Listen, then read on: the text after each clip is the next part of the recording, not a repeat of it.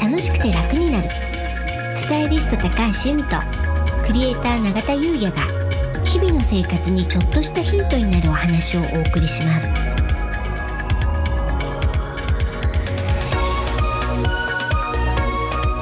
こんにちはクレーターの永田優ですこんにちはスタイリストの高橋由美です楽しくて楽になるはい本日のテーマはうんは風水的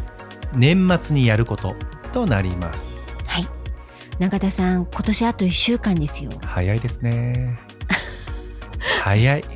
早いですようねん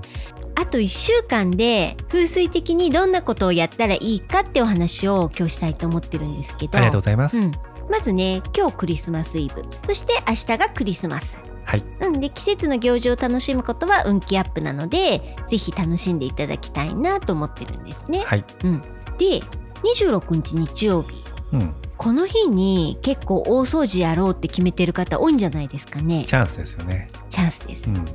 で大掃除はチャンスだっていう話は、うんあの何回か前にねはいしてるので、ぜひちょっとねそれを聞きながらモチベーション上げてお掃除していただけたらななんて思ってうんます。はいうん、それでまあねいろんなお仕事されてる方がいると思うんですけど、うん一般的な今年の、あのー仕事納めって28のとこが多いのかなまあ聞きますよねね28日、うんはいだとすると、まあ、27月28かはうんまあ普通のお仕事してる日だとすると、じゃあ他に大掃除できる日って29日の水曜日と30日の木曜日かな、うんうん、だとすると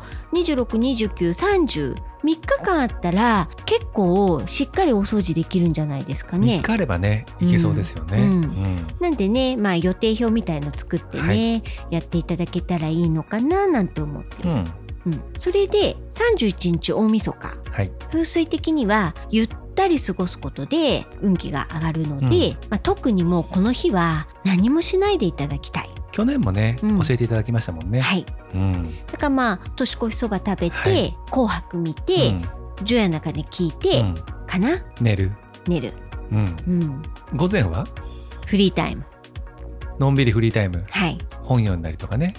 とはいえね、うん何かと多分できなかったことをやるようになるんだとは思うんですけれど、まあ、せめてね午後帯はちょっとゆっくりしていただけたらななんて思いますね。いいですうね、ん、ゆみさんどうやって過ごすんですかはい私は近くのお蕎麦屋さんに必ず年越しそばを食べに行くんですよ。それでできれば紅白の前にお風呂に入って紅白はノンストップで見たいなと思ってるんですけど、うんなんだかんだ言いつつお風呂に入らないまま紅白が始まるんですよ6時スタートですもんねそうなんです確か、なので、まあ、プログラム見て、うんうんここはちょっと聞かなくても大丈夫かなってところを選んで、うんお風呂に入ってます、うんうん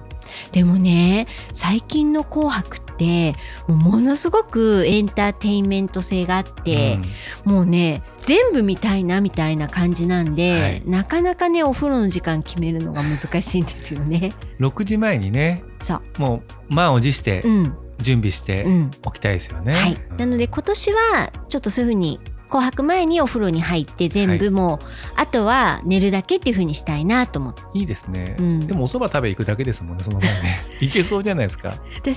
日までに全てが予定通りに行けば31日はゆったりとした大晦日を過ごせるんでですすよ。よね、うん朝起きてまあはいちょっとまあ片付けとかするんですかね、最後のうんうんそれでお蕎麦食べ行って、はい紅白見る前にねんお風呂入ったりとかするだけですもんね、そうですいけそうじゃないですかこれねちょっと行きたいなと思ってまはすい、ね。ぜひ、うん、でね毎年みんなが気になるお飾りの飾るタイミングはい、はい、でこれね推奨は28日までに飾るのがベストなんですよ。 28日までう、ん、うん、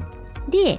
31日は一夜飾りで NGNG 31日に飾るのは NG, うんで29日は二重苦、まあ、ちょっと語呂合わせですけどこの日も NGNG 29日も NG, だとするうとん28までに飾り損ねた場合